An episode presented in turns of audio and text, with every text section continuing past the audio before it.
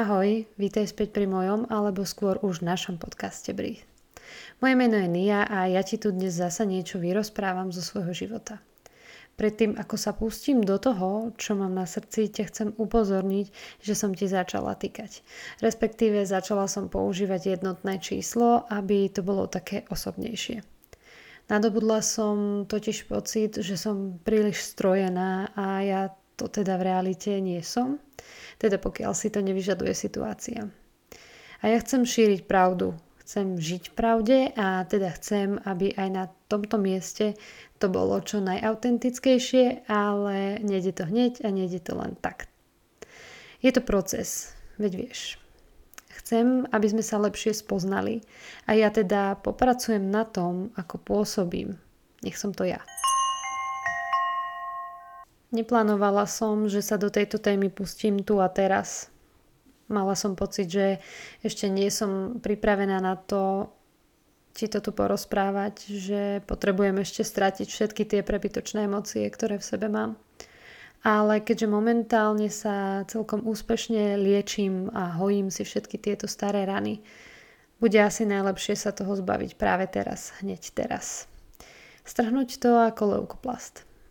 Život s manipulátorom, ako čítaš v názve a vlastne asi preto aj klikáš na prehrať pri tomto slovnom spojení.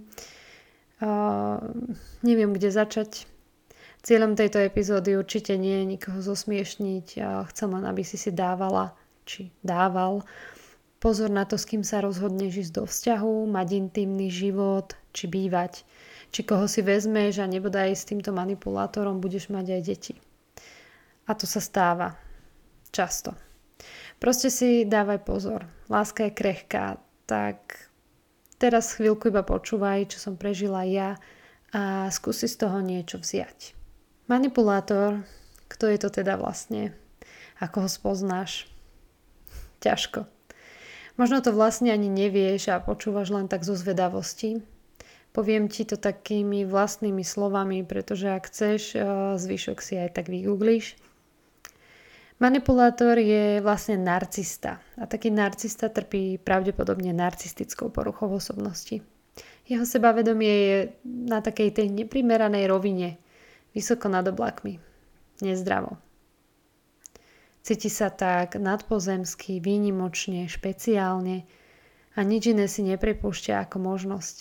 Nie je to taká tá obyčajná sebaláska, je to niečo viac.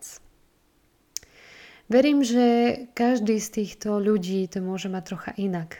Veď vieš, že je v poriadku nemať všetko podľa formy a ani keď ide o poruchu. Na kritiku takýto človek reaguje naozaj tak agresívne, ofenzívne, odmietavo.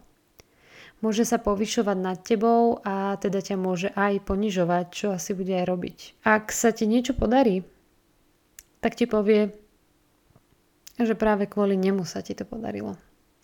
A ty tomu na chvíľku možno aj uveríš. Možno aj viac ako na chvíľku. Ja som tomu verila takmer 4 roky. Manipulátor má obrovský problém s empatiou a teda ju má na bode nula. Podľa mojej vlastnej skúsenosti to môžem povedať. Paradoxne my vysoko citlivé a empatické osoby sa radi a radi viažeme práve na narcistov. Manipulátori často o sebe fantazírujú, akí sú úžasní či výnimoční.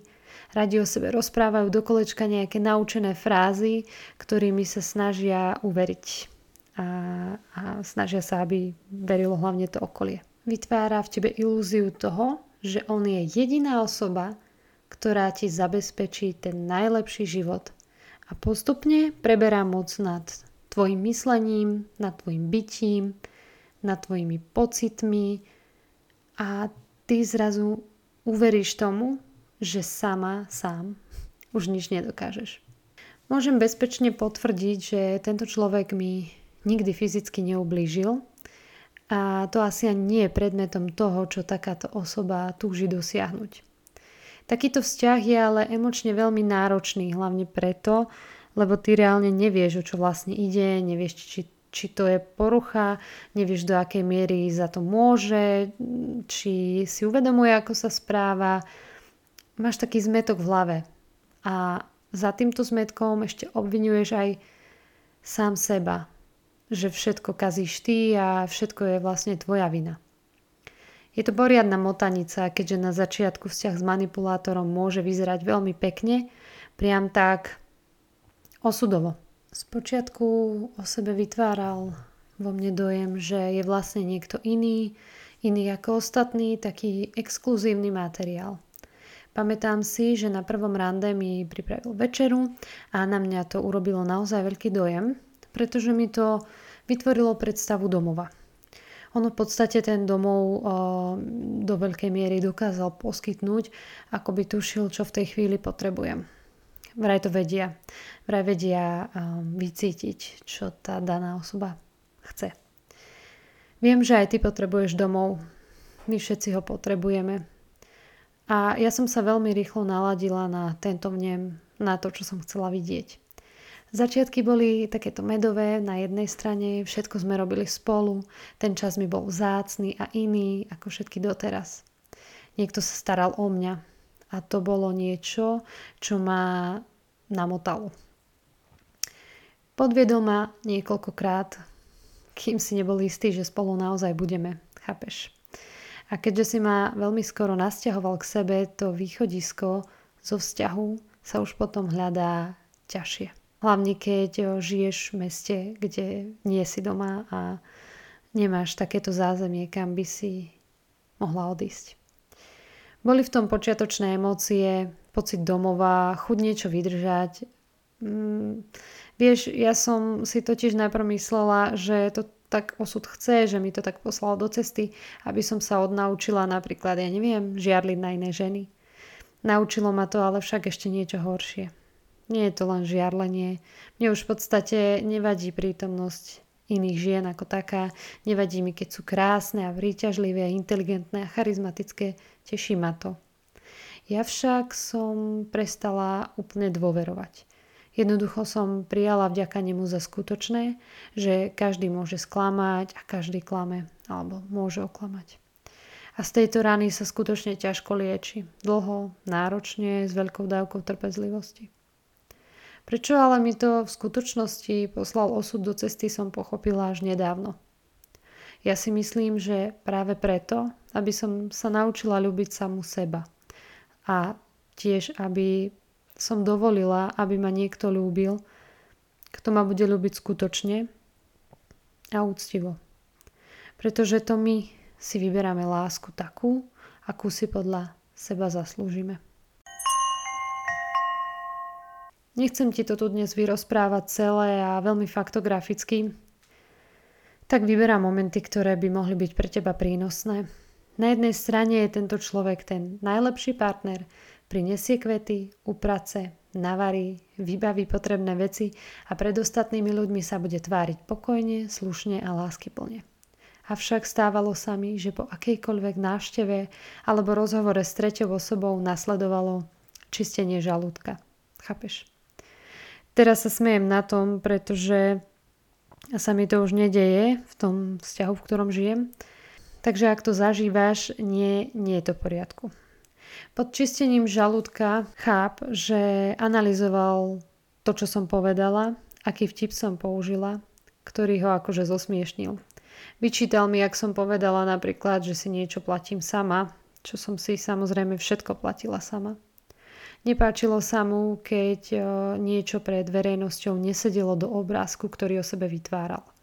Chcel byť vždy ten najlepší. Takže Nasledovala buzerácia, čo si vlastne dovolujem hovoriť, pritom vždy išlo fakt o nejakú banalitu, ktorú si tá tretia strana ani nemohla všimnúť. A bez toho sa nezaobišiel ani jeden rozhovor, do ktorého som sa zapojila. Nepýtaj sa ma, prečo som sa nezbalila skôr. Vzťahy a skutočný život nie sú motivačné reelsko na Instagrame. Takto častokrát prenášal na mňa pocity viny chcela by som sa cítila, že ja mu nejako ubližujem, že ja ho ponižujem, že ja som tá vinná osoba.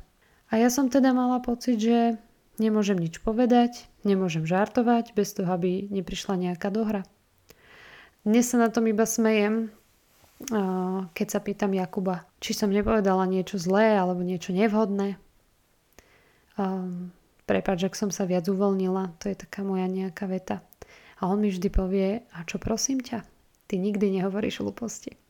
A to ma vždy tak utvrdí v tom, že nie všetko na svete bola moja vina alebo je moja vina a že to, čo mi tvrdil ten človek predtým, nebola pravda. Manipulátor robí zo seba obeď a to za každých okolností. Nie je schopný priznať si vinu a ak aj, vždy je tam nejaké ale, lebo. Je to taký hysterik alebo hysterka.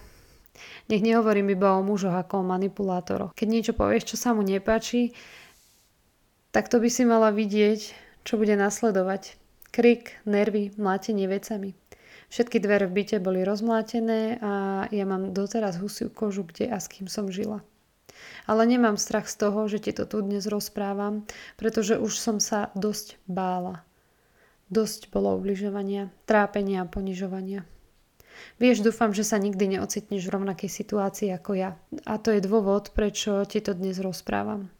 Nie preto, že by som chcela niekoho krivo obviniť či zavádzať.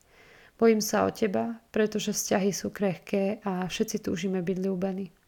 Až tak veľmi, že dokážeme zatvárať oči aj pred ponižovaním či inými nebezpečnými situáciami. Čo všetko môže ďalej narcista a manipulátor robiť? Klamať. Klamať stále. Chronicky a vo všetkom. A keď sa opýtaš na to, kde sa nachádza, tak znova spustí svoje zmeckárske, hysterické konanie a nerváčenie, z ktorého si už aj tak dosť náprášky. Klamal mi v tom, čo robil cez deň, či nerobil. Klamal mi v tom, s kým sa stretol, s kým si písal. A teda každej, tej každej jednej fáze nášho vzťahu, v ktorom sme sa vyskytli, vždy hľadal zadné dvierka. Niekoho, s kým si môže zaflirtovať, či sa stretnúť. Už som vo fáze, kedy nepotrebujem vedieť, ako to bolo. Takýto partner je proste hotové peklo a ty to nechceš. Pretože bude ti psychicky ubližovať do takej miery, aby ťa čo najviac zatlačil do kúta. A pôjde na to rôzne. Zvyšoval na mňa hlas v obchode, pred cudzími ľuďmi či dokonca pred mojimi rodičmi. Dokonca keď bol pod vplyvom alkoholu alebo niečo iného, tak sa zdal absolútne nepríčetný, stále nervózny, hodiny sedel na záchode alebo fajčil. Ale keď som potrebovala svoje súkromie na vykonanie ľudských potrieb ja, stále mi chodil do kúpeľne. Pýtal sa ma na to, čo tam robím, s kým si píšem. Keďže som chodila na záchod s telefónom, aby som sa trocha rozptýlila a bola schopná, veď vieš, keď mi bolo zlé, bolo mu to nepohodlné. Potreboval mať pod kontrolou všetkých, všetko okolo mňa, všetko, čo som robila. Keď som ležala chorá v horúčkach, dva týždne tuším, nebola som schopná mať ani otvorené oči. Pamätám si, ako na mňa kričal, že nie som schopná ani prezliec postiel. Hysterčil a znova nerváčil, že nič nerobím, že nejdem s obsom, že mu nepomáham. Pritom som mala naozaj ťažký stav. Rád rozdeľoval úlohy, kedy kto pôjde venčiť, kam pôjdeme, kedy tam pôjdeme. Nedovolil mi ísť ani k rodičom o samote. Vždy museli so mnou. Všade bol so mnou, všade musel ísť, kde som bola ja. Respektíve, ak sa mu to hodilo, tak ma pustil von. Keď sme sa zoznámili, končila som akurát vysokú školu a mala som iba brigádu ako predavačka. Prečo hovorím iba? No nie preto, že by som týmto povolaním ja opovrhovala, to vôbec. Ja som v tejto predajni zažila veľmi krásne momenty a nikdy som sa nehambila za nič, čo som robila alebo robím. Kto ma však nutil hambiť sa, bol on. Pritom nemal ani z tretiny také vzdelanie ako ja a nechápal, že keď človek študuje denné štúdium, tak nemôže full time pracovať na nejakej kariére, špeciálne nie, keď študujete umenie. A on ma ponižoval keď som si našla stálu a dobrú prácu, za ktorú som sa nemusela hámbiť. Často mi hovoril, že to vďaka nemu som tam, kde som. Že on ma podporoval. On mi pomohol nájsť si takéto miesto. On, on, on. Normálne sa mi dvíha žlč, keď ti to rozprávam. Aká som bola slepa. Ako som nechala samu seba pocite, že To, čo mám, mi položil niekto k nohám, pritom to vôbec nie je pravda. Ale manipulátor je taký. Aj keď sama niečo dokážeš, povie ti, že to iba vďaka nemu. Vďaka nemu som vraj opeknila. Alebo teda pri ňom. Veľmi často mi to vyhadzoval na oči. Ale on vlastne chcel, aby som bola pekná, aby som ho reprezentovala. Aj múdra, ale nie moc. Aby som jeho, podobne jednoduchým kamarátom a jednoduchej rodine veľmi neliezla na nervy. Všetko muselo mať svoje medze. Medze, ktoré on určil sám ako správne a vhodné. Bolo náročné zistiť, že to, čo prežívam, nie je normálne, že to nie je iba starostlivosť alebo ja neviem, láska, ale že to je potreba kontroly. Zisťovala som to naozaj postupne a definitívne som si to potvrdila až po rozchode. Um, to ti poviem ešte na konci. Počas karantény sme trávili kopec času spolu. On nepracoval, lebo jeho práca sa nedala vykonávať v lockdowne a ja som pracovala a teda žili sme do veľkej miery z toho, že ja pracujem. Iný človek by bol vďačný. Ale on už sa presunul z fázy nosenia kvetov do fázy o, nepohodlnosti. A napriek tomu, že sme karanténu prežili aj vďaka tomu, že som pracovala, mi bol schopný povedať, nech už idem do práce fyzicky, nech nie som na home office lebo si nemá kde urobiť dobre. Teda kedy urobiť dobre. Proste, že som tam. Áno, dobre počuješ. To bol asi taký zlomový bod, kedy som pochopila, že nie je všetko v poriadku. Nemohol byť sám, nemohol splietať klamstvá, chodiť kam chce, s kým chce, kedy chce, pretože som o tom vedela, nie že by mi to vadilo, ale vadilo to jemu. Skúšal pracovať v inej oblasti, ale on nikdy nemal poriadne pracovné návyky, pretože pevná pracovná doba takéhoto človeka asi znepokojuje. Keď to spomínam, že hysterčil či nerváčil, tak to zvyčajne vyzeralo tak, že zvyšoval hlas, nervózne sa pohyboval, bol celkovo nevrlý, mal nepríjemný tón hlasu, kričal a tak podobne. Ako nejaké zviera v klietke, ktoré sa tak trocha bojí a tak trocha chce na teba zautočiť. Keď mi niekto keď mi niečo vyčítal, napríklad to, že som povedala jeho mame, že ďakujem, neprosím si teraz jesť, tak urobil scénu v aute po ceste domov. Keď som mu odpovedala, že aj on u našich už odmietol jedlo, keď na ňo nemal chuť a že je to v poriadku, tak sa okamžite dostal do vývrtky, že teraz sa bavíme o mne. A takto ma psychicky týral, aby bolo všetko tak, ako povie on a jedlom ma ovládal teda do veľkej miery. Nebol totiž ochotný jesť, čo som navarila. Vlastne to ani nikdy nejedol a všade rozprával, že neviem variť. Vieš, ja dnes krmím všetky moje lásky a všetkým to chutí. Nedovolil mi variť, nutil ma jesť to, čo on chcel a ja viem, že ti to teraz znie ako banalita, ale nie je. Takže keď som minulý rok schudla 7 kg, bolo to ako by som sa zbavila toho starého ja svojich starých zvykov, svojich starých bolestí a začala sa ľúbiť. Nie preto, že som schudla, ale preto, že som mohla. Zrazu som mohla jesť to, čo som chcela. Mohla som si variť, mohla som si variť, kedy chcem, čo ja chcem, čo mi chutí. A ani nevieš, aký nádherný pocit to bol a je. A nádherný pocit je aj to, že ti to môžem opísať a nemusím sa bať, kto mi čo povie. Trochu to tu zrýchlim, aby sa ti to nepočúvalo veľmi dlho, lebo viem, že uh, také úplne dlhé podcasty u vás nie sú až také obľúbené. Mne sa tiež jednoducho nevracia k tomu všetkému, a ak máš pri sebe manipulátora, tak to teda môžeš zistiť aj tým, že napríklad ako muž povie, že by si mala ísť ku kaderničke. A teraz to znie veľmi vtipne, ale ja som minule počúvala taký podcast a veľmi som sa v tom našla že mi hovoril, že mám rozštiepené končeky alebo že by som sa mohla ostrihať, že už mám dlho tento strih. A tá slečná pani to tam rozprávala tiež, že on jej to tiež hovoril, tak ma až zamrazilo, aký učebnicový príklad manipulátora bol. Alebo napríklad prídeš z práce uťahaná po tom, čo on celý deň robil to, čo chce a vlastne nič Ty si bola celý deň v práci, chceš si oddychnúť, mať čas pre seba a vyžaduje, aby ste šli presne podľa jeho programu.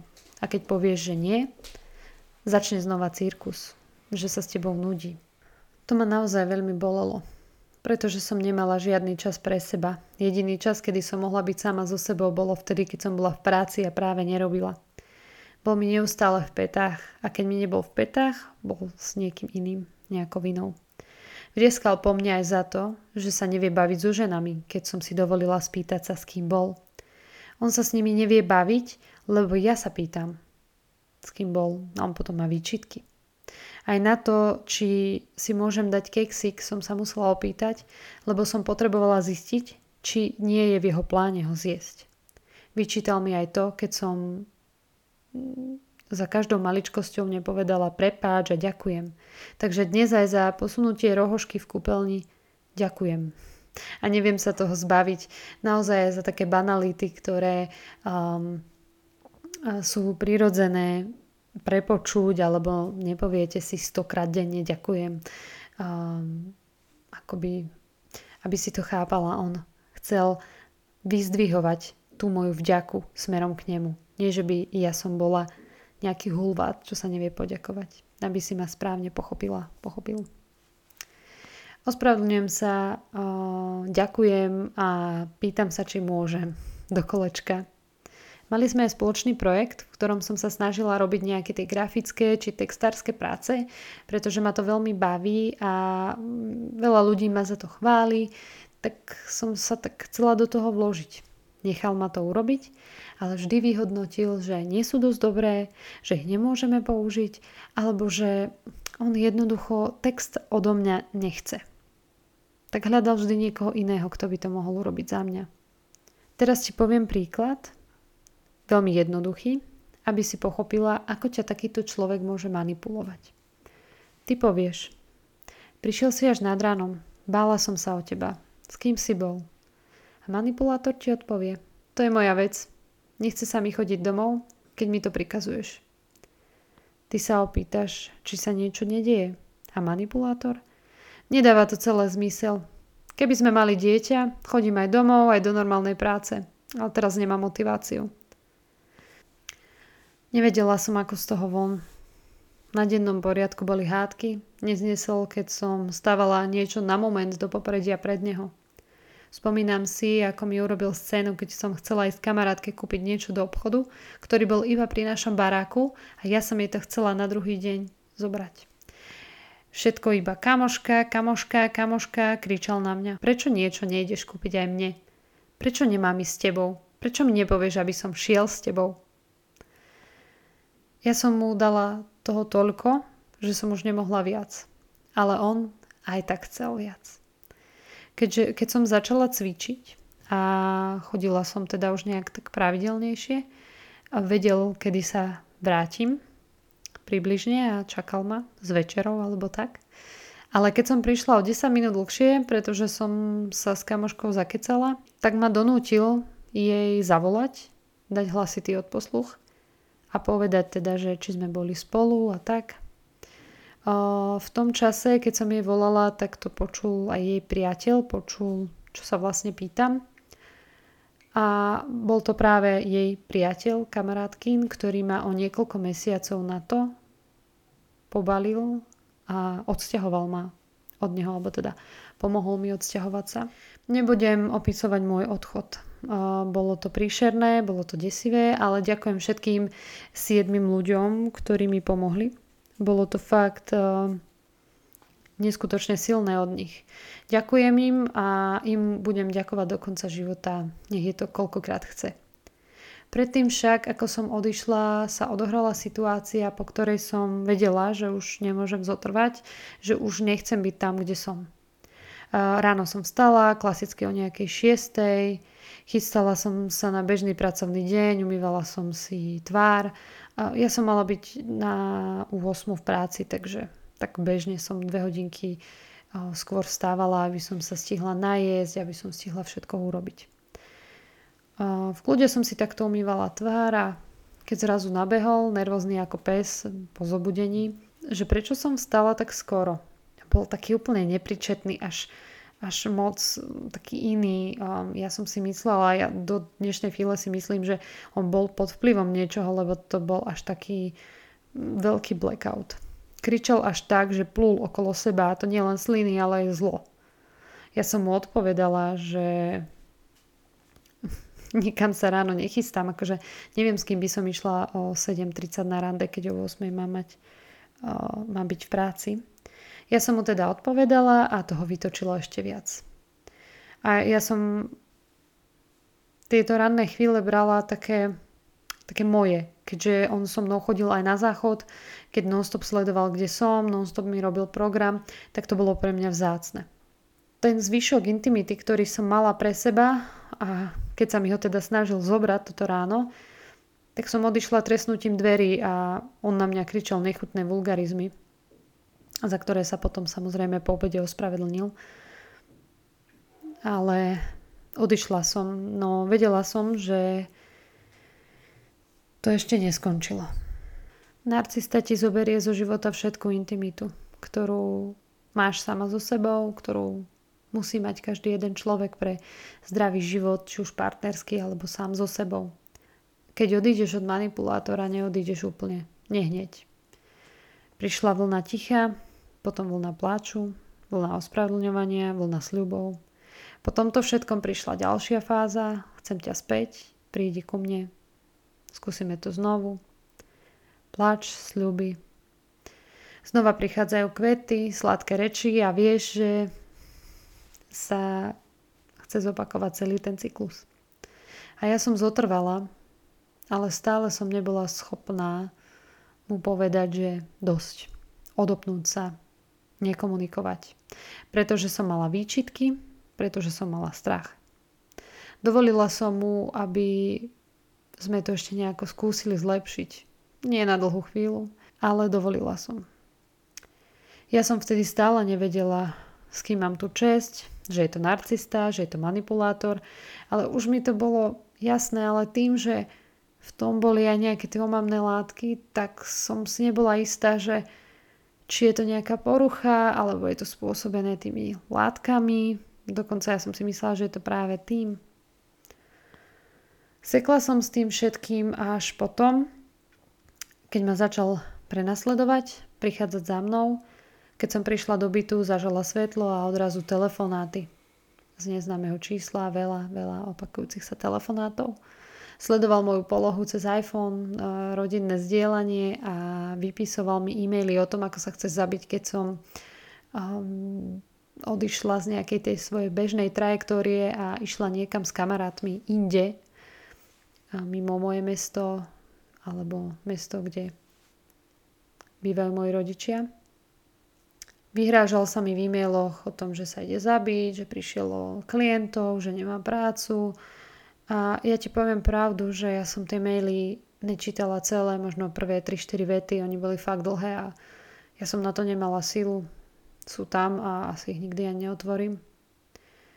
Keď som jedného dňa iba tak náhodne googlila, niečo som hľadala, tak som vygooglila pojem manipulátor. A vtedy ma oblial studený pot. Všetko začalo dávať zmysel, všetko som pochopila a všetko ma neskutočne vydesilo. Bola som však ale rada, že som už preč, pretože keby som to zistila vtedy, keď som bola spolu s ním v tom byte, ktorý bol absolútne strašidelný, vďaka tomu, že sme tam boli spolu a nikto nebol naokolo. Bola som šťastná, že som preč a že to peklo je na konci. Tak ak som ťa, milá kamoška, nevidela už dlho, nebolo to len preto, že som nemala chuť, nemala som náladu, som zlá kamarátka. Teraz už vieš. Ďaká za opýtanie. A ja som sa teda rozhodla ľúbiť, ľúbiť samu seba, aj keď to ide ťažko.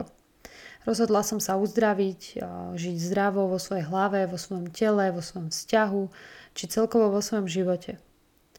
Netýral ma fyzicky, týral ma psychicky.